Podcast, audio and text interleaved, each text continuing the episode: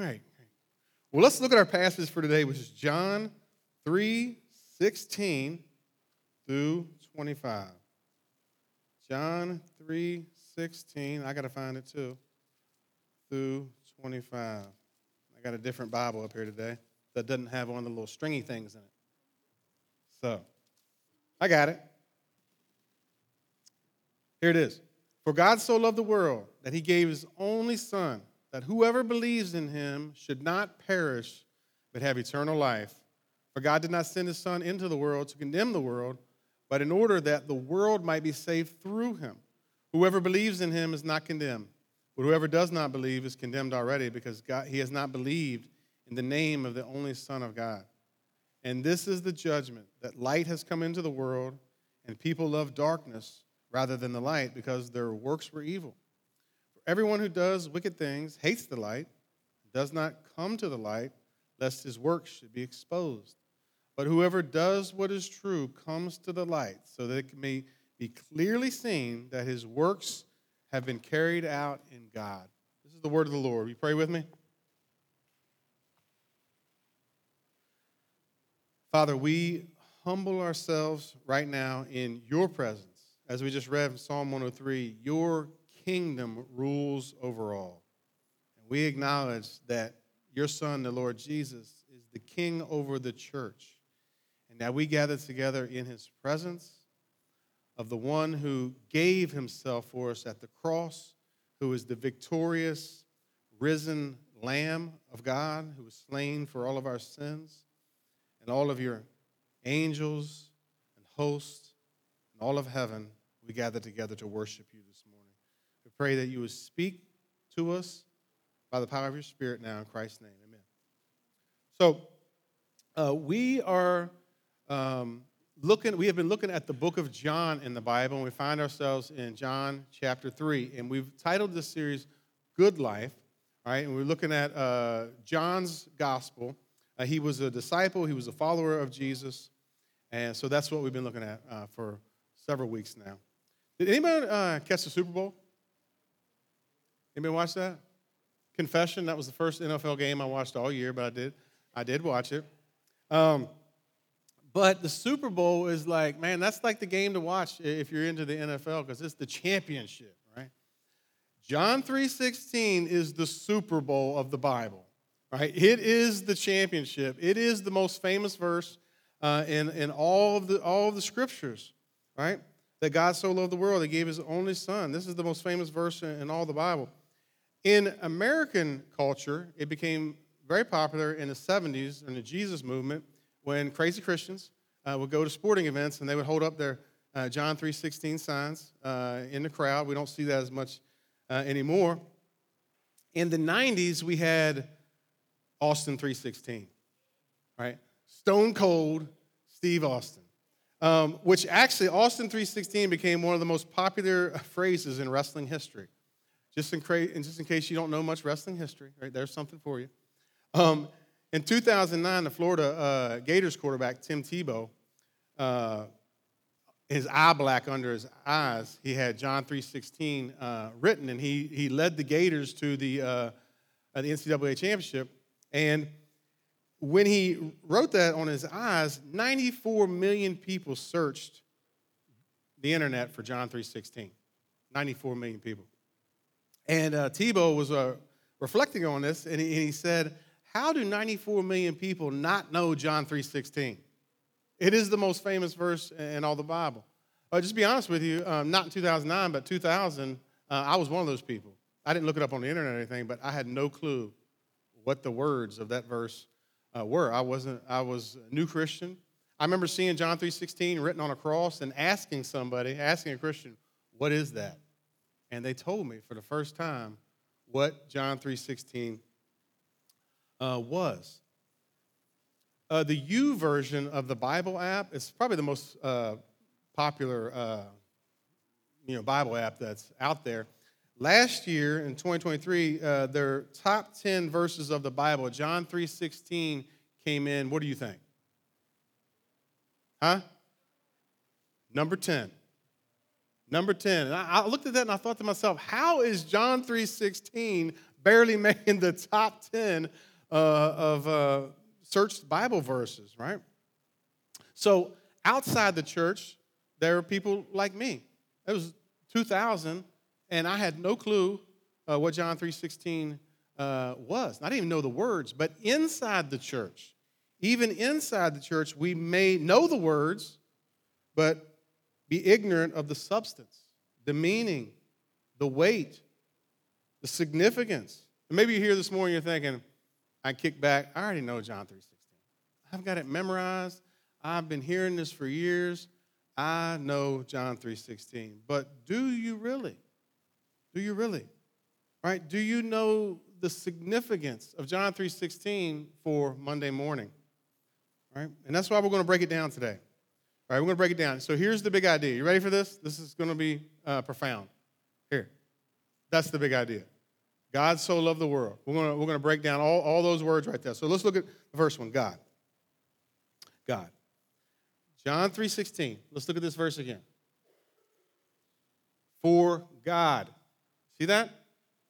God so loved the world that he gave his only son. Whoever believes in him should not perish, but have eternal life. Uh, I went to Denali National uh, Park one time, and uh, my brother was in the Air Force in Alaska, and we went there, and we, I wanted to see Mount McKinley. It's the tallest uh, mountain in North America but uh, I couldn't see it because the, the, visibility uh, was, wasn't good. John 3.16 is like Mount McKinley. It is towering. It is awesome. It is absolutely beautiful, but there are all kinds of things that can cloud our vision from truly uh, understanding what God is saying to us uh, in this passage. And the first, one of the things that uh, clouds our vision is paganism right? We live in a thoroughly pagan culture, right? And, and, paganism is how people live. It is, it is what you see on a regular basis, right? You might not be able to put a label on it, but the way people think, live, is paganism. Paganism is belief that everything is part of the divine, right? Because there's no creator God outside of the world. This is what the Apostle Paul said was what was wrong with the world. He called it the lie. The lie is worshiping and serving the created things, loving everything in the world, and, and, and going after the stuff in the world rather than the God who made uh, everything. So God becomes a part of the world, a part of us. Paganism says that all roads lead to God, all the same. I heard this this past week. All paths lead to God. Paganism says that your problem is that you just need to look deep down inside yourself to see that you have the power within yourself to change. You have the power within yourself to be whoever you, uh, you want to be. Paganism believes in a vague, uh, vague uh, cloudy love of God. Says that God loves everyone regardless. Full confession, I was like this. I was a good pagan back in the day. I thought God knew my heart and I was going to be okay with God uh, when it was all said and done. But here, let me ask you a question if that's where you're at this morning. How did I really know that God knew my heart? Here's, here's the truth I didn't. I didn't know. So if, if you find yourself uh, being in similar shoes uh, this morning, why do you believe that God loves you? Says who? And based upon what? So that's one uh, thing that can uh, cloud our visibility, found the visibility of John 3.16. Another thing is liberalism, right? Christianity is a religion, a faith that's built on the Bible, on the scriptures. That is uh, how we think about everything God, life, the world, uh, how we think about how we should live is rooted in uh, this book. But liberalism, on the other hand, is built upon the shifting feelings of our society. And there is currently in the church a rapid cross denominational departure from biblical Christianity to liberalism. That is, churches in our community, churches all throughout our community are leaving the Bible behind because the culture has left a biblical morality and they are shifting to whatever feeling or whatever uh, is going on in our world today. Uh, there was a Christian teacher, um, guy named uh, H. Richard Niebuhr, and this was his definition, a classic definition of uh, liberalism. I think I got it up here. Here it is. A God without wrath brought men without sin into a kingdom without judgment through the ministrations of a Christ without a cross. That's liberalism. Liberalism says there is no wrath of God. There is no judgment. There is no John 3.16. John 3.16 says if you don't believe in Jesus, perish. Right? Uh, there's no sin. Christ didn't need to die on the cross. No judgment. No Christ on the cross. It's Christless, tombless, Christless Christianity. That's not John 3:16. John 3:16 is deep. It is costly. It is demanding of us. And the passage starts out with for God. That's where the love of God starts. The love of God starts with the person of God, and it never ends with the person of God. And it's talking about the God of the scriptures. When, when, when John 3.16 says, for God, it's talking about the God who gave his only son, the God and Father of our Lord Jesus Christ. It's talking about the God who showed up in the wilderness to Moses at the burning bush, the God who says, I am, the God who's always been there, eternal, the God who never changes, the God who is self sufficient. That means the God who doesn't need anything from us, right? That's the God. The God who sent Moses down into Pharaoh and delivered Israel out of slavery. That's the God uh, that we're talking about here. And this is the God who is love. All right, this is, John wrote another uh, letter called uh, 1 John, and verse chapter 4, verse 8, this is what he says. The one who does not love does not know God, because God is love. You see that? This is who God is. It's his very nature. This is the kind of God he is. This is where love comes from, by the way. God is the originator of love because it is found within his being. He is the very definition of love. God's character defines what love really is. How is that? How can, how can that be the case? Well, God, the God of the scriptures, the God of the Bible, has existed forever in three persons the Father, the Son, and the Holy Spirit, and they have loved one another from all of eternity. They've existed as family, as community, in, in mutual self giving love for one another. They've been sharing love forever. And it was out of that, out of that deep mind. What came up out of the love of God is everything. It was out of the overflow of the love of God that God loved all of the universe into existence because he wanted to share love with us.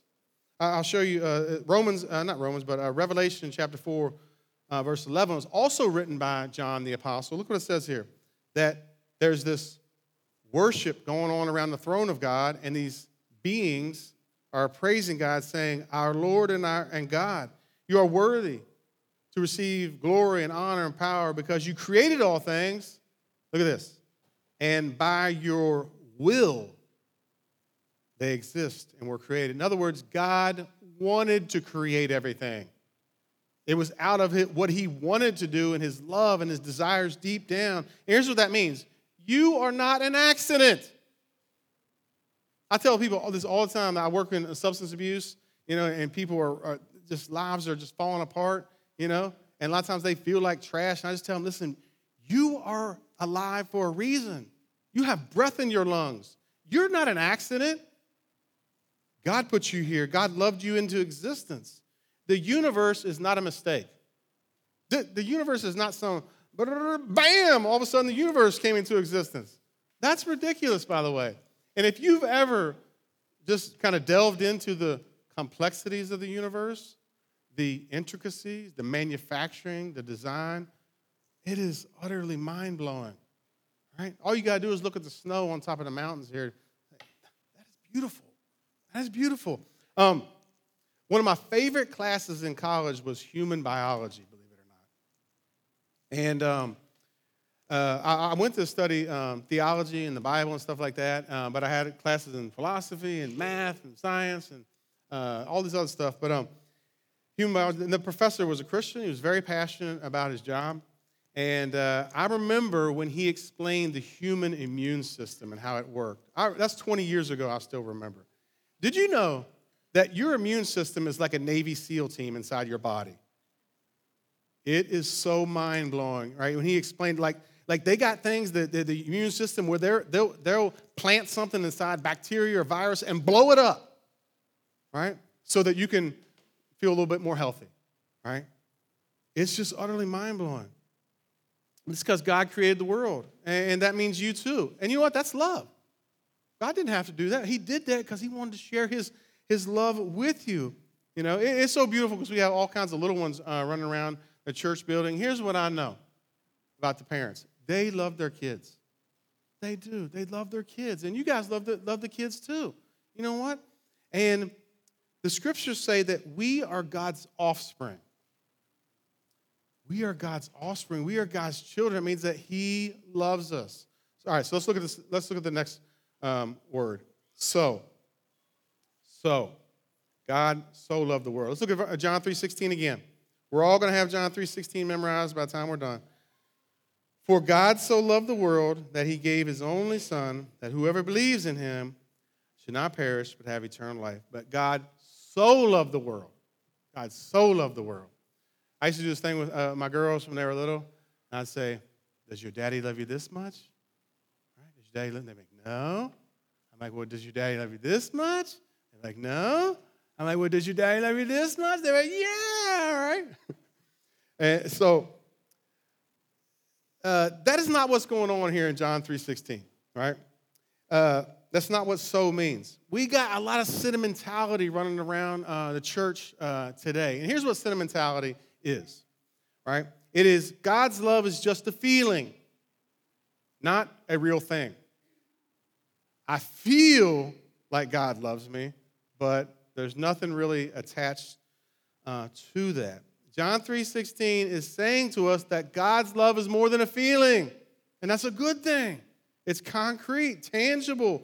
The word so, John, for God so loved the world, that word literally means in this way. For God loved the world in this particular way. It's talking about specifics. For God so loved the world that he gave his son. That's the love of God. Right? It's not talking about quantity, although it's a lot. It's talking about specifics.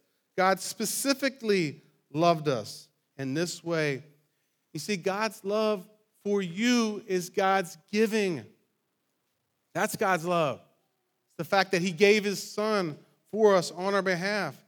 He gave us Jesus. And that has always been God's plan, by the way.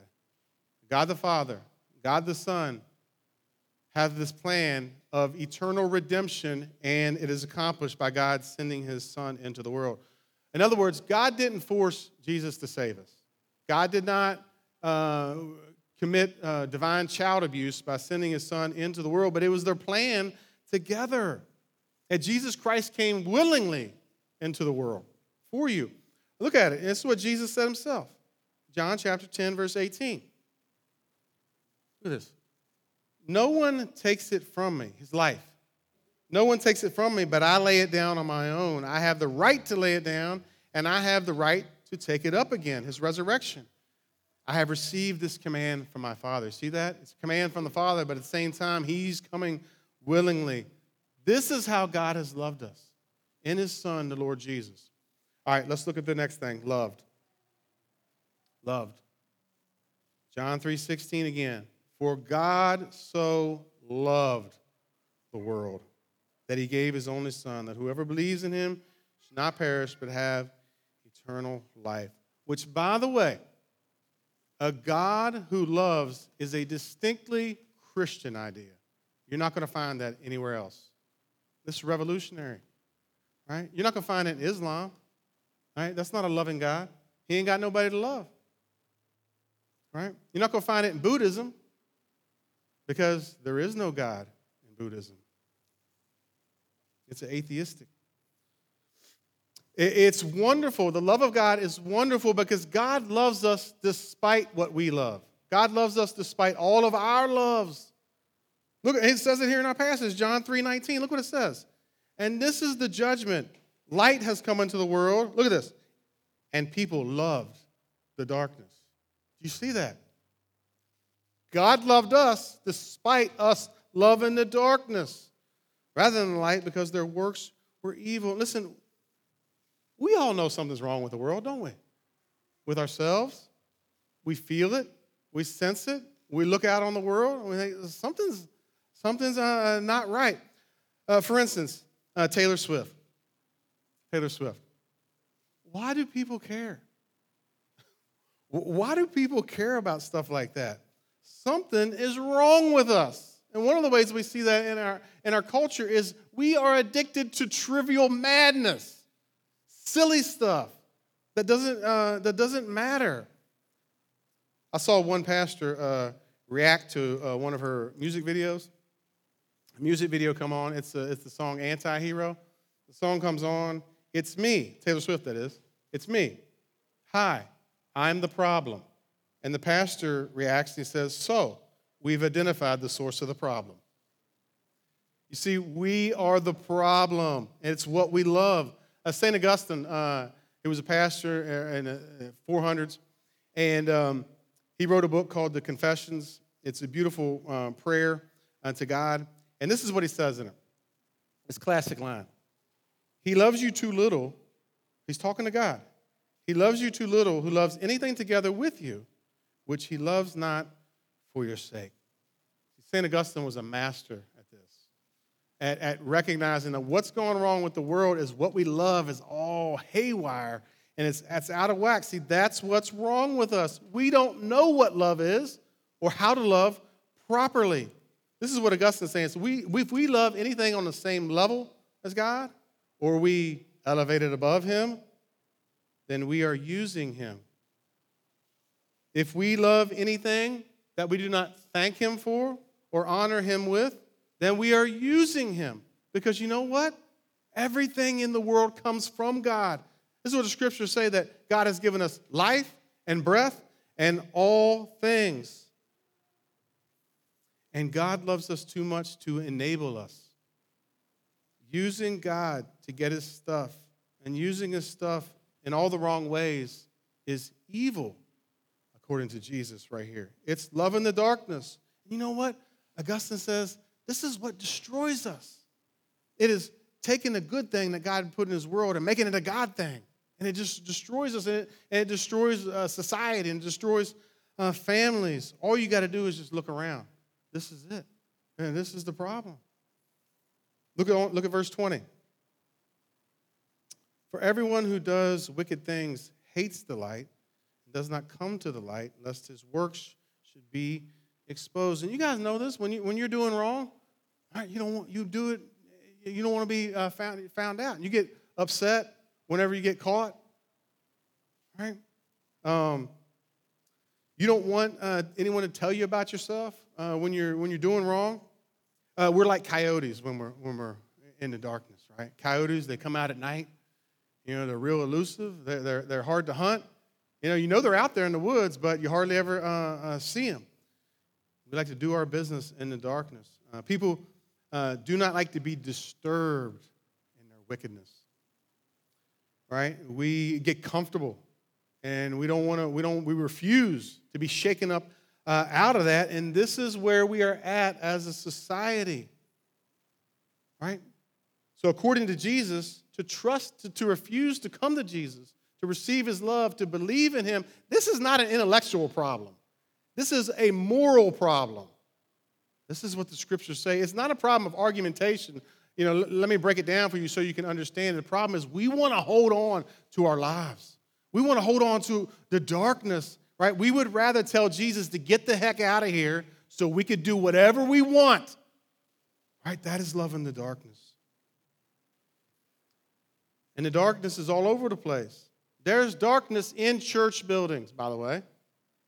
Just because it looks cute, or maybe it looks it's got painted black, or painted white with a steeple, still darkness. All right? People think in churches that by being nice, being a nice person, being an upstanding member of society, being a moral person, a religious person, that they can save themselves. If church people are nice but ashamed of the words of Jesus, that's just loving the darkness. Right? People outside the church, people out in the community and society, right, think that, well, if I'm just a decent person, I'm good. Or if I'm not like those people or that person, then I'm all right.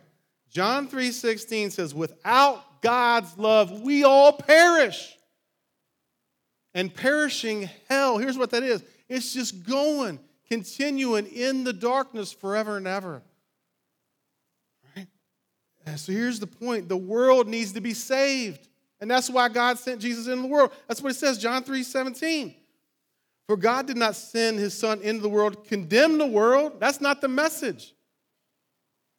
But in order that the world might be saved through him, but we got to know we need to be saved. And it's against that background. It's against the background, that dark, pitch black background of what we love and being all screwed up and messed up, that God's love, the love of God in Christ, shines so bright despite us. God sent his son into the world to save us, and that is glorious. God gave and sent his one and only son for you. That's the love of God. God's love is not love, by the way. Love is not love.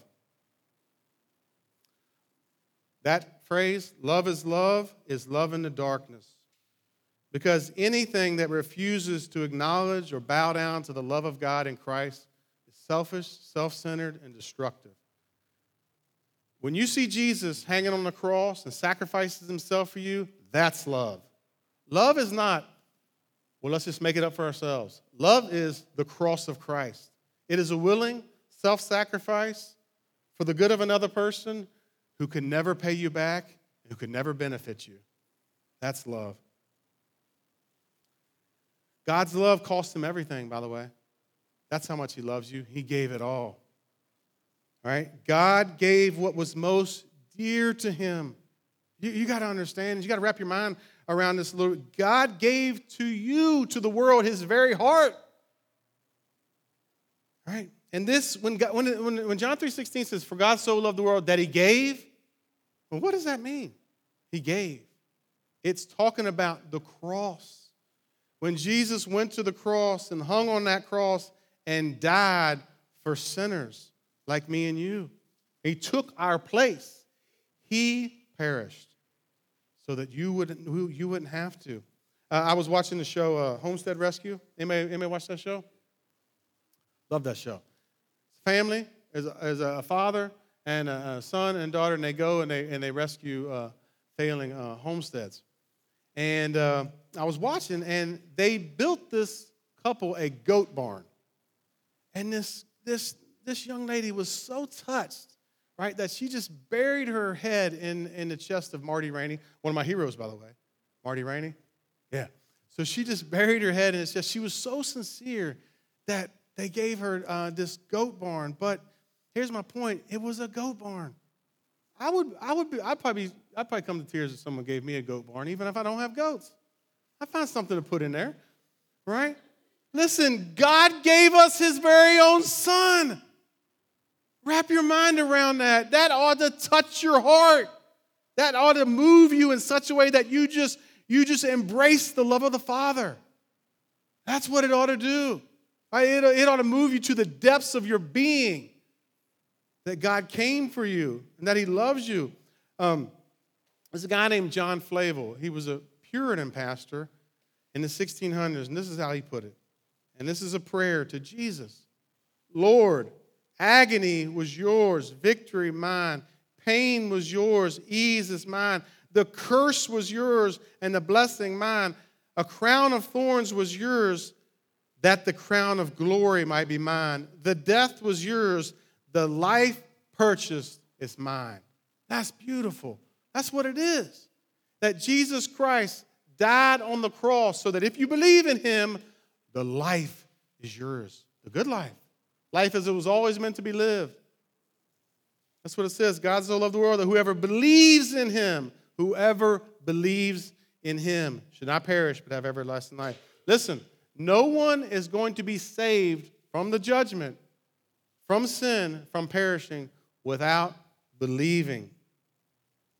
But if you do believe in him, the promise is eternal life, which begins the moment that you believe in Jesus. And so let me ask you have you come to believe in Jesus? Right now would be a great time if you haven't.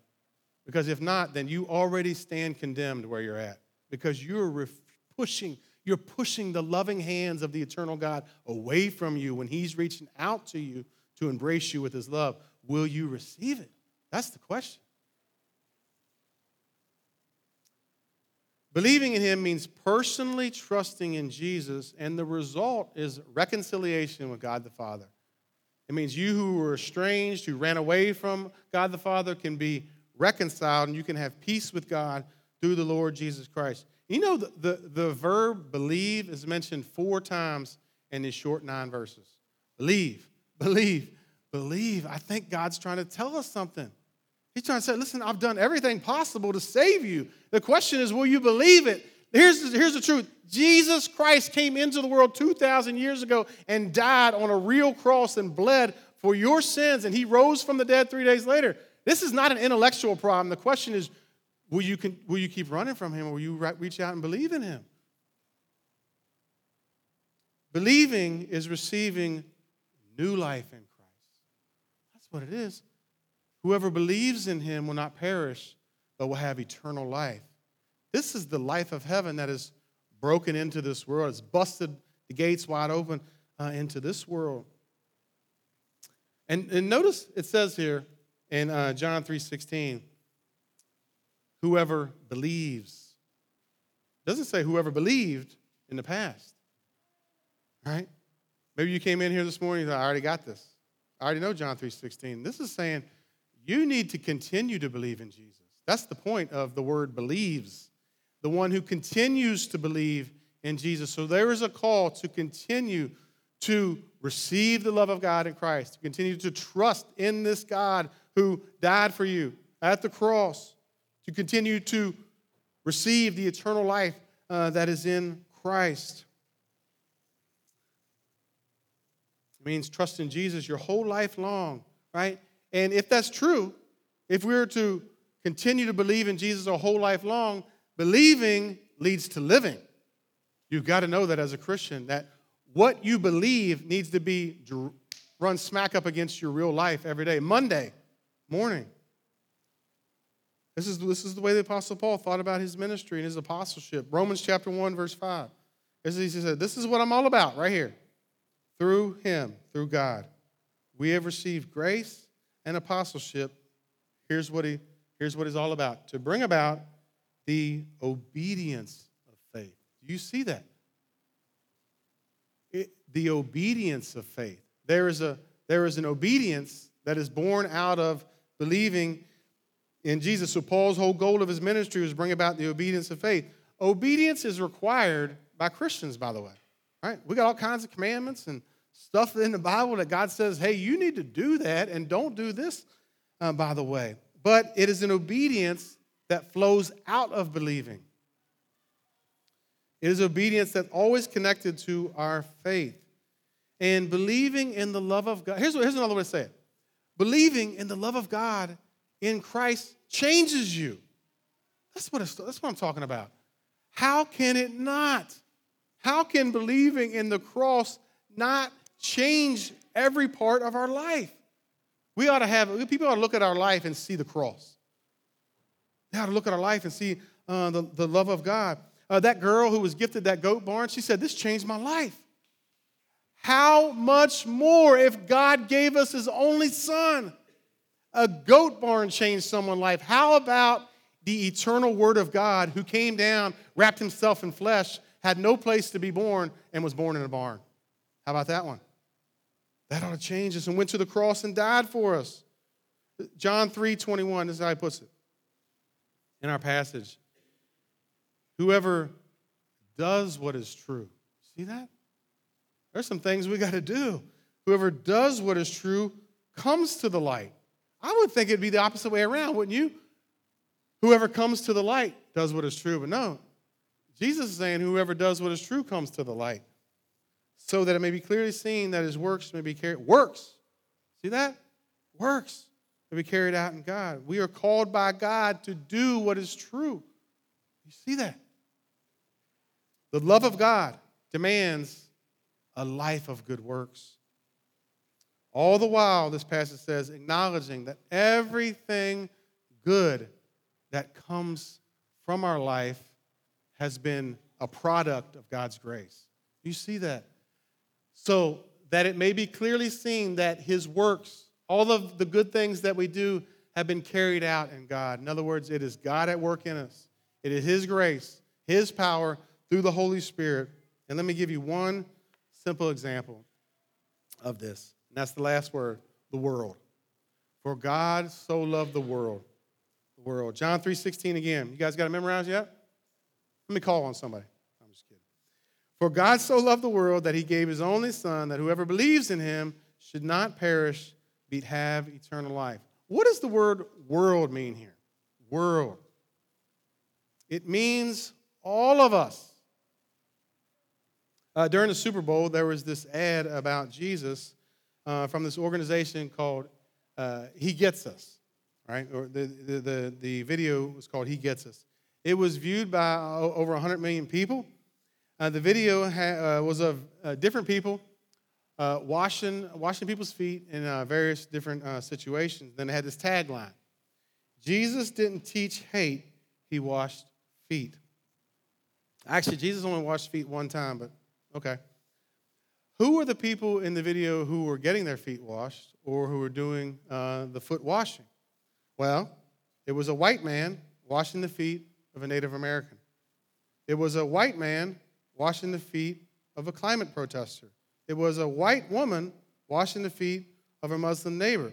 It was a white woman washing the feet of an illegal immigrant. Is anybody catching a trend here? A cop washing the feet of a black man a priest washing the feet of a gay black man on the beach. That's kind of strange, but anyway. A woman outside of an abortion clinic getting her feet washed. Listen, no one disagrees that Jesus didn't teach hate. Is anyone going around saying that Jesus uh, uh, taught hate? No, but the video taught it. The video sure did teach hate. As one pastor uh, said, uh, on social media. It turns out the he and he gets us is Satan. Absolutely, because Satan is crafty. It's very slick. The video is very polished, using all kinds of AI and whatnot, probably. It looks loving, but it's actually hatred. The video is portraying the victim hierarchy of our culture. It is saying that those who are doing the feet washing are the oppressors, and those who practice hate but those who are getting their feet washed are the marginalized and the oppressed people of our society. And there's a fancy word for this. Uh, it's called critical theory, which is absolutely demonic and uh, satanic. Here's how you know. What if he gets us means Jesus gets to reverse the roles in who gets their feet washed? How do we like that? You see, the real love of God is offensive and scandalous and beautiful. So, some Christians thought that video was a pile of trash, which it is. And they put out another video called He Saves Us. And I want y'all to watch it. It's about a minute.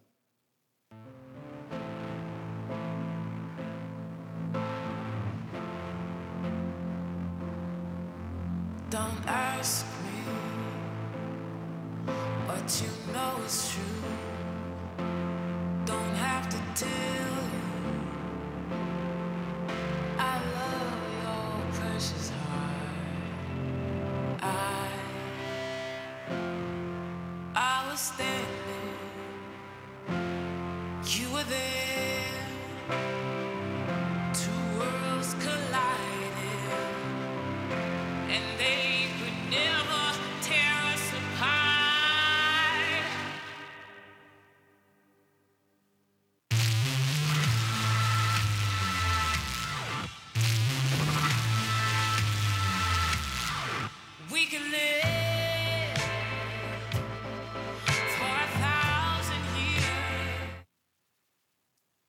See, that's the love of God. That's the love of God. God so loved the world that he gave his only son that whoever, whoever believes in him. See, God's love doesn't just get us. All right? It definitely doesn't just affirm us in our love affair with the darkness. God loves every single one of us. That's everybody, right? Not just some people that we show prejudice toward, partiality to. No, every single one of us. John 3:16. For God so loved the world that he gave his only son that whoever believes in him should not perish but have eternal life. And that's what we want to respond to this morning.